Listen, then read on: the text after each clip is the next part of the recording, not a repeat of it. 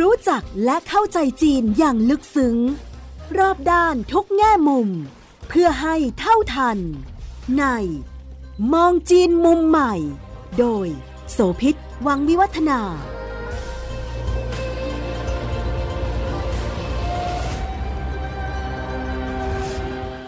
สวัสดีค่ะ ต้อนรับคุณผู้ฟังทุกท่านมาพบกับมองจีนมุมใหม่ทางไทย PBS Podcast ค่ะ ใน EP นี้ ดิฉันจะชวนคุณผู้ฟังไปทำความรู้จักจีนผ่านพื้นที่หนึ่งนะคะ อยู่ไม่ใกล้ไม่ไกลจากฝั่งอาเซียนเรา นั่นก็คือพื้นที่ของมณฑลหยุนหนาน ทางตอนใต้ของจีนค่ะ ดิฉันได้ไปเยือนนครคุนหมิงนะซึ่งเป็นเมืองเอกของมณฑลหยุนหนานเมื่อไม่กี่สัปดาห์ที่ผ่านมานี้ค่ะ ได้ไปเจอกับหลายหน่วยงาน คุยกับหลายองค์กรแล้วก็มีข้อมูลที่น่าสนใจก็เลยประมวลมาเล่าให้ฟังนะคะ พื้นที่ของยูนนานเนี่ยเป็นหนึ่งในพื้นที่ซึ่งเคยมีปัญหาเรื่องของความยากจนในช่วงเวลาที่ผ่านมา อันนี้ก็มีปัจจัยทางภูมิศาสตร์เข้ามาเกี่ยวข้องครับยูนนานนี่เป็นพื้นที่แลนด์ล็อกนะคะ ไม่มีพรมแดนที่ไปติดกับทะเลโดยตรง มีความเชื่อมโยงคือชายแดนเชื่อมต่อกับสามชาติในอาเซียน ได้แก่เมียนมา ลาว แล้วก็เวียดนามค่ะ การที่ไม่มีพื้นที่พรมแดนติดทะเลโดยตรง ก็เป็นส่วนหนึ่งที่ทำให้ความเจริญเข้าไปถึงได้ยาก แต่นั่นก็เป็นภาพที่ผ่านไปแล้วนะคะ เพราะว่ามาถึงพศนี้เนี่ยการสร้างเส้นทางคมนาคมขนส่งเชื่อมโยง สะดวก แล้วก็มีทุกเส้นทางเลย เอาถ้ามองจากทางฝั่งอาเซียนนะคะ ทางอากาศก็มีเที่ยวบินตรงจากคุณหมิงมาหลายชาติ เส้นทางถนนก็มี R3A แล้วทางรถไฟนี่ก็เชื่อมรถไฟจีนลาว นะคะที่ทำให้สามารถต่อตรงข้ามมายังฝั่งไทย แล้วก็เชื่อมต่อกันคมนาคมในไทยเนี่ยไปถึงฝั่งตะวันออกของไทย สามารถจะลงต่อไปทางใต้ไปทางมาเลเซียได้เลยนะคะ แล้วก็ยังมีเส้นทางน้ำค่ะ อย่างน้อยก็มีท่าเรือใหญ่2แห่งคือท่าเรือกวนเลย กับท่าเรือเชียงแสนแห่งที่2ที่จังหวัดเชียงราย ที่ทำให้คุณหมิงเนี่ยสามารถจะกระจายสินค้าผลผลิตต่างๆ ออกไปสู่ พื้นที่อื่น ๆ ได้ แล้วก็ในเวลาเดียวกันเนี่ยสามารถจะทำให้ผลผลิตจากต่างประเทศต่างพื้นที่เข้ามาสู่ จีนได้สะดวกง่ายดายมากขึ้นผ่านเส้นทางคมนาคมที่ว่านี้นะคะที่ยุนหนานเนี่ยเรื่องที่ผู้คนได้ให้ความสนใจแล้วก็ไปติดตามดูเนี่ยหนึ่งในเรื่องนั้นก็คือการแก้ปัญหาความยากจนค่ะ ล่าสุดนี้รัฐบาลจีนถึงประกาศเป็นนโยบายทีเดียว ที่นี่เป็นพื้นที่เขตนำร่องนะคะ แก้ปัญหาความยากจนให้หมดไป รัฐบาลจีนได้ประกาศว่าสามารถจะแก้ปัญหาความยากจนในยุนนานได้สำเร็จเมื่อพฤศจิกายนปี 2563 นะคะ บอกว่าจัดการได้จากอำเภอยากจนของมณฑลเนี่ย 88 แห่ง แล้วก็ลดจำนวนของคนที่ยากจนได้มากกว่า 9 ล้านคนค่ะ รวมทั้งได้วางยุทธศาสตร์เอาไว้ว่าเป็นพื้นที่เขตการค้าเสรีนำร่อง ซึ่งเป็นหนึ่งใน 21 แห่งของจีน แล้วก็เป็นพื้นที่ที่ถูกวางยุทธศาสตร์ไพ่สามใบเอาไว้ เพื่อจะทำให้เกิดเรื่องของการพัฒนาในอนาคตนะคะไพ่สามใบที่ว่านั้นที่เป็นอุตสาหกรรมเป้าหมายในมณฑลยุนหนานที่ถูกกำหนดเอาไว้ก็คือเป็นเรื่องของอาหารสีเขียว พลังงานสีเขียว แล้วก็เรื่องของจุดหมายปลายทางที่เกี่ยวข้องกับการรักษาและการดูแลสุขภาพด้วยค่ะ ในรอบที่ดิฉันเดินทางไปเนี่ยก็ไปในโครงการของมองจีนยุคใหม่สิ่งที่สื่อไทยควรรู้ สมาคมนักข่าวนักหนังสือพิมพ์แห่งประเทศไทยร่วมกับสถานเอกอัครราชทูตจีนประจำประเทศไทยจัดขึ้นนะคะ ในการพบปากกับท่านกงสุลใหญ่ที่นครคุณหมิง คุณภาวีวันนรพันลบกับคณะก็มาเล่าภาพรวมของงานของทีมประเทศไทยที่คุณหมิงค่ะ ว่านอกจากจะทำหน้าที่เป็นตัวแทนประเทศไทยในด้านต่างๆ ที่จะส่งเสริมความร่วมมือด้านการค้าการลงทุนเศรษฐกิจแล้ว ยังมีส่วนงานที่เกี่ยวข้องกับเรื่องการดูแลคนไทยที่นั่นด้วยค่ะ ไทยถือว่าเป็นคู่ค้าที่สำคัญอันดับ 4 ของยูนหนานเลยนะคะ มีความร่วมมือระหว่างกันในหลายมิติ แน่นอนก็คือการคมนาคมขนส่งที่เชื่อมโยงสองฝั่งเนี่ยก้าวหน้าขึ้นมาก ตอนนี้ก็เลยทำให้มีข้อได้เปรียบทั้งการส่งออกสินค้าจากยูนหนาน มาทางฝั่งอาเซียนมาที่ไทย แล้วก็การรับสินค้ากลับข้ามเข้าไปด้วยค่ะ ซึ่งตอนนี้เนี่ยนะคะ เอาเฉพาะแค่ว่าครึ่งแรกของปี 2566 เนี่ย ก็เป็นมูลค่ารวมที่น่าสนใจค่ะมากเกือบเกือบ800 ล้านดอลลาร์สหรัฐแล้วนะคะ แต่ว่าในเบื้องต้นเนี่ยยูนนานยังถือว่ามีสัดส่วนของการ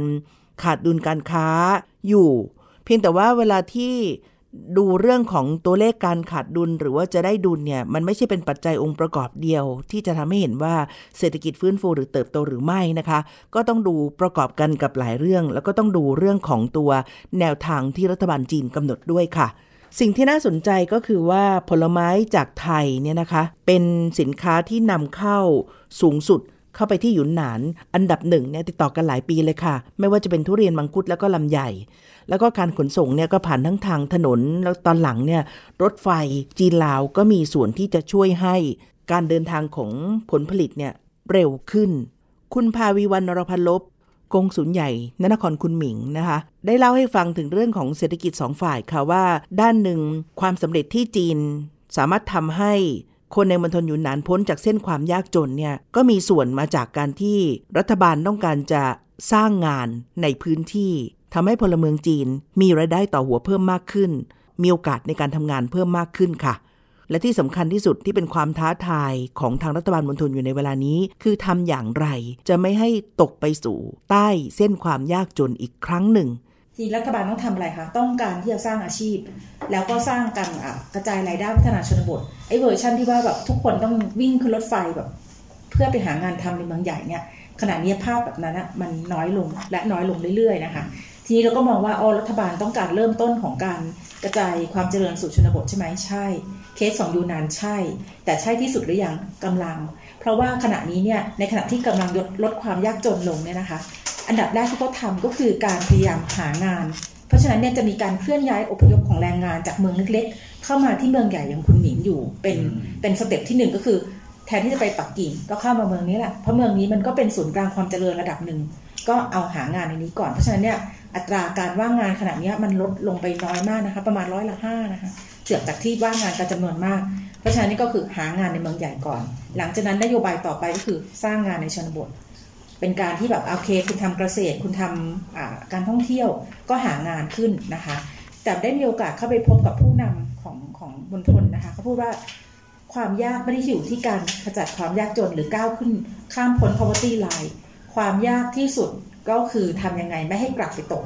ไปใต้ poverty line อีก เพราะอันนั้นเนี่ยรัฐบาลกลางจะไม่จะไม่มีความสุขเป็นอย่างยิ่งและ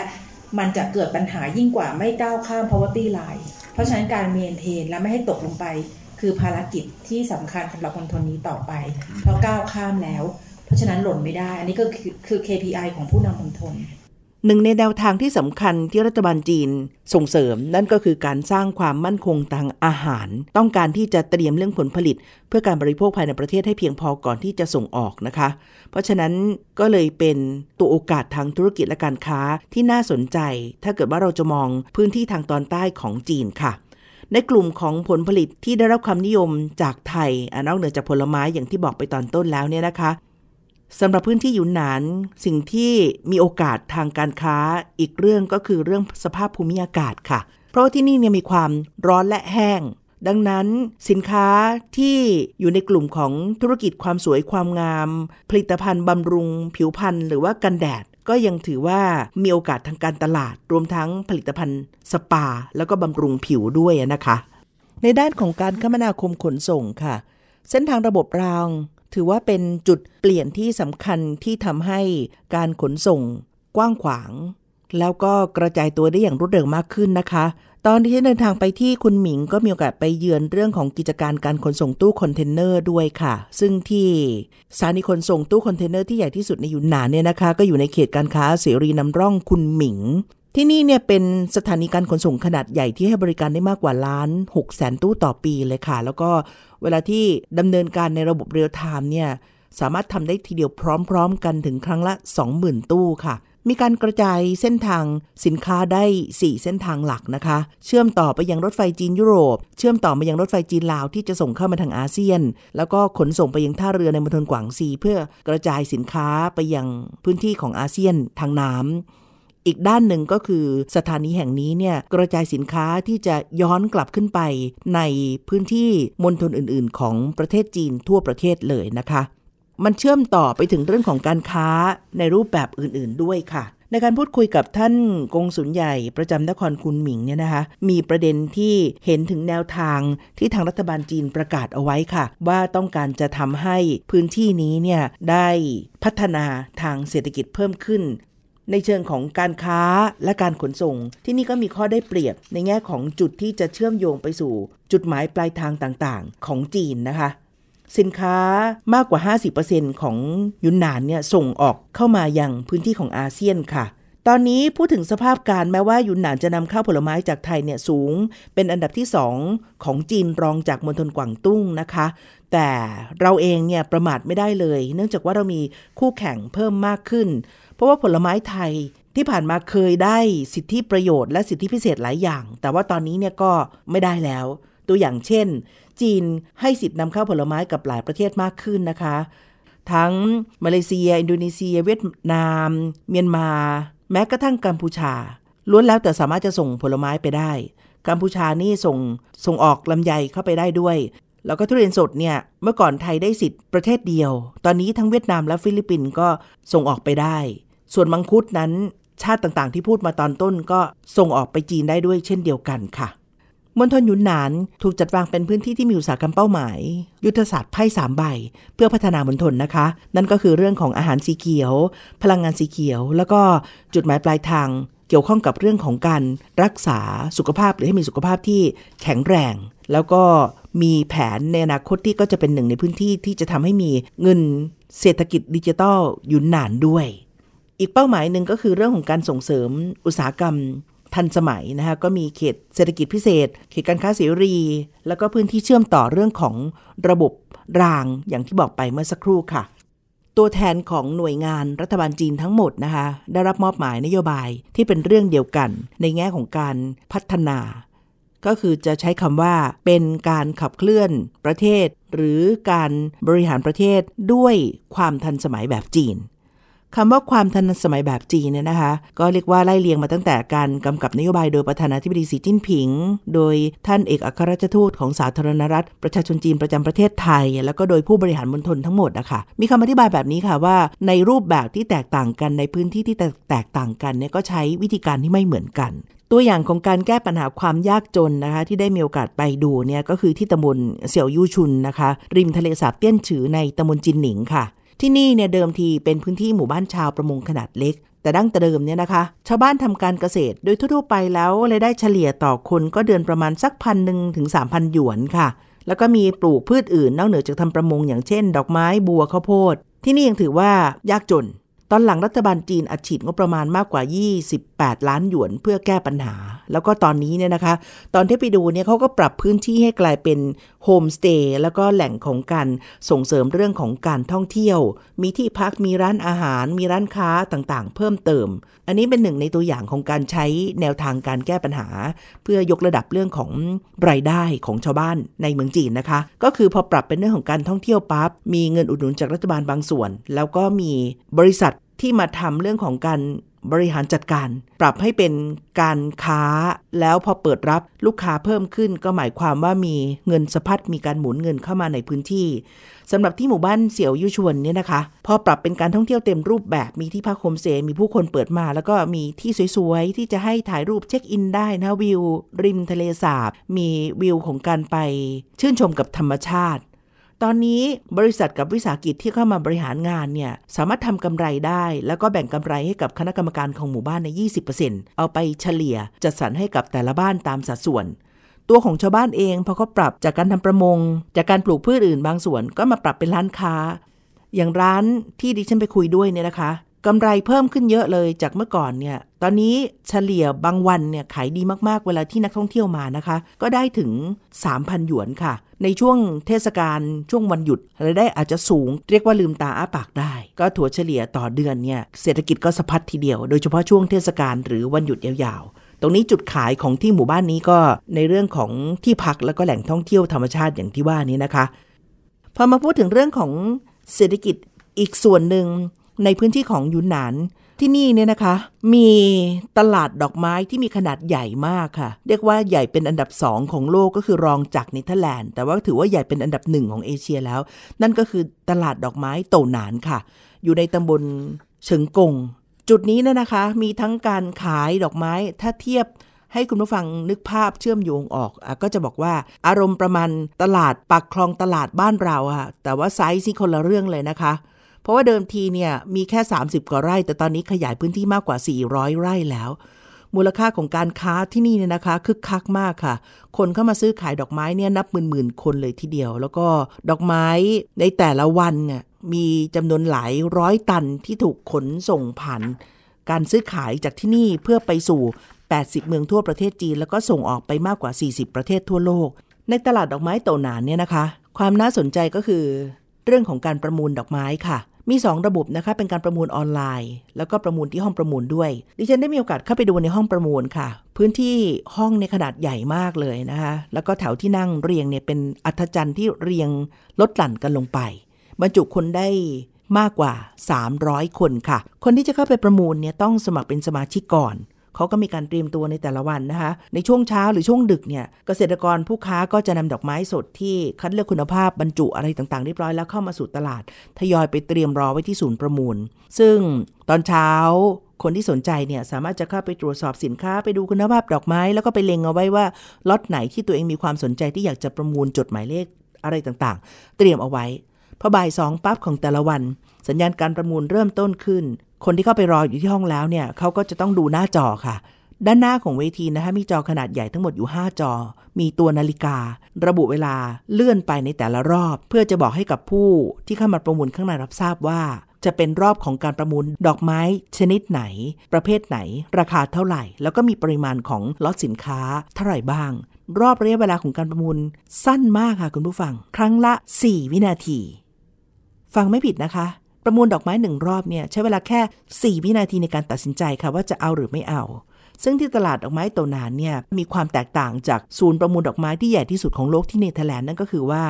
ของที่เนเธอร์แลนด์เนี่ยเขามีรูปดอกไม้เป็นมาตรฐานโชว์ให้ผู้ประมูลเห็นเท่านั้น แต่ที่นี่เนี่ยมีรูปจริงของแต่ละวันที่เปลี่ยนแปลงไปแล้วมาโชว์ด้วย ในการประมูล 4 วินาทีที่ว่าเนี่ยนะคะ เขาจะตั้งราคาก็คือราคาที่สูงสุดเอาไว้ก่อนค่ะ แล้วถ้าไม่มีคนที่สนใจ ราคามันก็จะลดลงมาตามสัดส่วนในแต่ละรอบ หลังจากที่พอการประมูลเสร็จสิ้นลง ซึ่งก็ใช้เวลาประมาณสัก 2 ชั่วโมงต่อวันเนี่ยนะคะ ดอกไม้ 2-3 ล้านดอกก็จะถูกจัดส่งไปยังพื้นที่ต่าง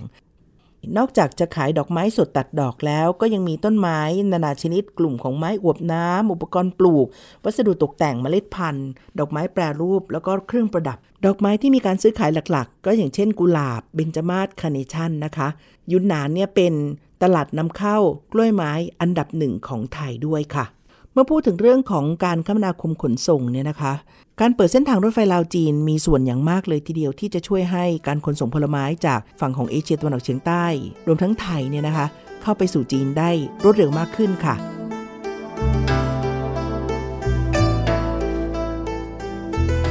ในการพบปะพูดคุยกับคุณพาวีวัน นรพันลบกงศูนย์ใหญ่นนครคุณหมิงนะคะ อีกเรื่องหนึ่งที่เป็นภารกิจงานของฝ่าย กระทรวงการต่างประเทศ แล้วก็เป็นสภาพปัญหาที่จะต้องนำมาเล่าสู่กันฟัง สถานกงศุลที่นครคุณหมิงเนี่ยนอกเหนือจากภารกิจในการดูแลเรื่องสวัสดิการของประชาชนคนไทยการรับรองเอกสารการอำนวยความสะดวกการออกวีซ่าให้กับคนจีน แล้วเนี่ยนะคะเรื่องสำคัญอีกเรื่องหนึ่งคือเรื่องของการดูแลคนไทย แล้วก็ให้ความคุ้มครองช่วยเหลือ ยามที่เกิดปัญหาขึ้น เพราะว่าทางฝั่งของยุนนานเนี่ยเรียกว่าเป็นพื้นที่ชายแดนการชน ดังนั้นเรื่องของความมั่นคงทางชายแดนเนี่ยเป็นส่วนหนึ่งที่ทางรัฐบาลจีนเขาก็ให้ความสนใจ แล้วก็ให้ความสำคัญ มันมีภารกิจงานที่เกี่ยวเนื่อง เกี่ยวข้องกับสวัสดิภาพคนไทยอยู่ด้วยค่ะคุณผู้ฟัง ในยุนนานเนี่ยนะคะสำหรับกรณีของไทยเองเนี่ยพบหลายปัญหาอย่างเช่น มีเรื่องของคนไทยหลบหนีเข้าเมืองโดยผิดกฎหมาย หรือว่าอยู่อาศัยเกินกำหนดวีซ่า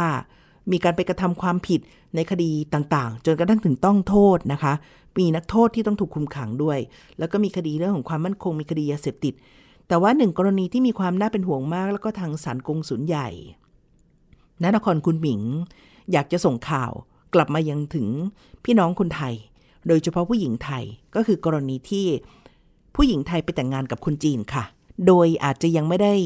ศึกษาข้อมูลอย่างรอบด้านเพียงพอ ก็เลยค้นพบว่า ท้ายที่สุดแล้วการแต่งงานนี้มันไม่เป็นไปอย่างที่ตัวเองแอบมีความคาดหวังไว้ จนก็ต้องต้องมาขอความช่วยเหลือจากสถานกงสุลเพราะว่าอยากจะกลับบ้าน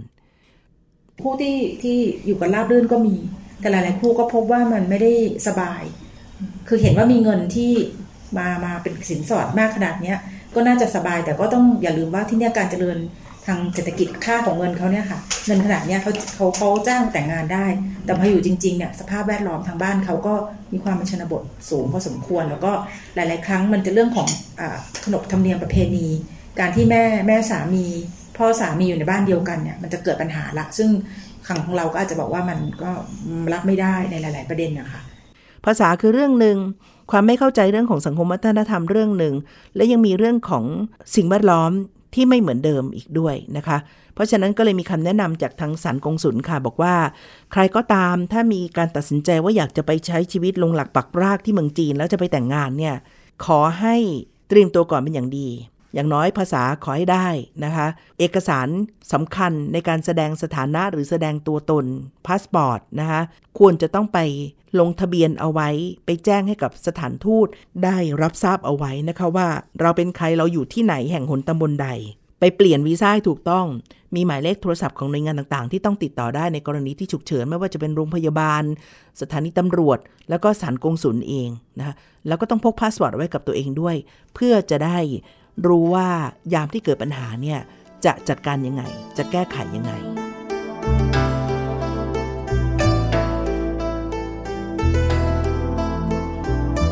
อีกที่หนึ่งที่ดิฉันได้มีโอกาสไปดูงานก็มีความน่าสนใจมากค่ะคุณผู้ฟัง นั่นก็คือโรงเรียนที่สอนการผลิตคุณครู ที่เกี่ยวข้องกับเรื่องของระบบราง จีนได้ไปเปิดเส้นทางสถานีรถไฟ จีนลาวไปเรียบร้อยแล้วนะคะ เรียกว่าเป็นการไปตั้งต้นให้กับประเทศลาว ในการที่จะขยายการคมนาคมขนส่งให้มันสะดวกได้มากขึ้น จีนเป็นพี่เลี้ยงให้กับลาว เพราะว่าเอาระบบเข้าไปในแง่ของการบริหารการจัดการทั้งหมด ยังต้องใช้บุคลากรจากจีนเป็นหลักนะทางฝั่งลาวเองก็มีความคาดหวังว่าจะสามารถพัฒนาแล้วก็เพิ่มทักษะทางด้านวิชาชีพให้กับชาวลาว จนกระทั่งมีความสามารถในการบริหารจัดการ ระบบการขนส่ง แล้วก็ระบบของรถไฟจีลาวตัวนี้ได้ด้วยตัวเองในอนาคตค่ะ ที่วิทยาลัยเทคนิคของคุณหมิงที่เกี่ยวข้องกับระบบรางเนี่ยนะคะ เป็นสถาบันที่ตั้งขึ้นมาเพื่อที่จะผลิตบุคลากรเข้าสู่อาชีพที่เกี่ยวข้องกับระบบราง เป็นหลักเลยค่ะ ตอนนี้เนี่ยเปิดมาแล้ว ก็มีการให้การเรียนการสอนอยู่ใน 5 สาขาวิชา คือวิศวกรรมไฟฟ้า การขนส่งทางราง เครื่องกลไฟฟ้า สารสนเทศ และการสื่อสาร แล้วก็การขนส่งในระบบรถไฟความเร็วสูงค่ะ ตอนนี้มีคนไปเข้ารับการอบรมนะคะ เป็นคนจีน ปีละนับหมื่นคนเลยทีเดียว แล้วตอนหลังรัฐบาลจีนก็เอื้อเฟื้อให้กับทางรัฐบาลลาว ก็คือให้ทุนการศึกษา อย่างรอบล่าสุดที่ไปเจอเนี่ย ก็มีทุนให้ครูบาอาจารย์ที่สอนทางด้านของเทคนิคอาชีวะของจีนเนี่ยสีคนนะคะ เข้าไปเรียนในห้าหมวดหมู่ที่ว่านี่นะคะ เรียนจบแล้วเขาก็จะกลับไปเป็นอาจารย์รุ่นแรกที่จะไปสอนในวิทยาลัยอาชีวะระบบรางในสปปลาวละค่ะ ระบบการเรียนการสอนที่นี่น่าสนใจค่ะคุณผู้ฟัง เขาออกแบบสร้างเป็นห้องปฏิบัติการจำลอง ห้องขายตั๋วจำลอง แล้วก็มีห้องขับรถไฟ เพื่อให้นักเรียนได้เรียนรู้ด้วย คือนอกเหนือจากห้าสาขาที่ว่านั้น เขามีทั้งระบบรางที่เป็นรถไฟทั่วไป ระบบรถไฟใต้ดิน รถไฟฟ้า ทางรางยกระดับจากพื้นดิน ขยายไปถึงขบวนรถไฟขนส่งสินค้า การก่อสร้างรางรถไฟ ระบบฐานรากการควบคุมเครื่องจักร แล้วก็รวมถึงเรื่องของฝ่ายที่ให้อานัตสัญญาณ และก็พนักงานบริการบนขบวนรถไฟด้วยค่ะ ก็เรียกว่าครบวงจรเลยทีเดียวดิฉันได้ไปคุยกับนักเรียนลาวท่านหนึ่งนะคะ ตอนนี้สถานะเป็นนักเรียน แต่ว่าตำแหน่งเดิมก่อนจะมาเนี่ยสมัยที่อยู่ที่ลาวก็คือเป็นคุณครูที่สอนอยู่ที่วิทยาลัยเทคนิค วิชาชีพอยู่ที่เวียงจันทร์นะคะ คุณครูเปเล่แสงปัญญา ก็เล่าให้ฟังว่ามาเรียนรู้ที่เมืองจีนเนี่ยเป้าหมายคือกลับไปแล้วก็คือจะไปเป็นครูสอนเพื่อจะทำให้นักเรียนชาวลาวเนี่ยมีความรู้เรื่องระบบหลางเพิ่มมากขึ้นค่ะเขาต้องฝึกให้เขาสามารถเป็นวิศวกรรม ทางด้านวิชาเฉพาะด้านใดด้านหนึ่ง พราะคือเขาไม่เห็นวิชาเฉพาะตัวนี้มันจะมีอยู่หกด้านหกด้าน คือข้าพเจ้าเห็นมัน โดยเฉพาะการสื่อสารสัญญาณทางรถไฟฉะนั้นนะเขามีความมุ่งวังว่าจะนำเอาความรู้ดังกล่าวไปสิสอนนักศึกษาเพื่อให้เขาสามารถเป็นพนักงานลักได้อยู่ในการรถไฟลาวเป็นพนักงานได้และก็สามารถควบคุมระบบต่าง ๆ ได้ ในอยู่ในระหว่างเส้นทางการรถไฟลาวจีนโดยเฉพาะอยู่ภายในประเทศลาว 啊，我叫张军，是从楚雄那边过来这里铁道学校学习的。因为 ดิฉันได้ไปคุยกับนักเรียนจีนอีกคนหนึ่งด้วย ที่เข้ามาเรียนที่วิทยาลัยอาชีวะแห่งนี้ 到将来到铁路局去工作，然后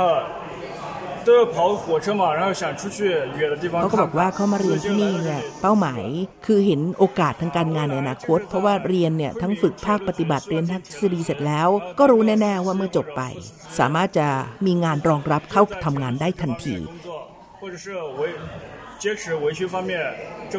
ปีที่แล้วได้มีโอกาสไปนั่งรถไฟจีนลาว แล้วก็ไปคุยกับคนลาวค่ะ พบว่าความตื่นตัวและการให้น้ำหนักกับทุนจีน กับกลุ่มนักธุรกิจจีนเนี่ยมีมากเลยทีเดียว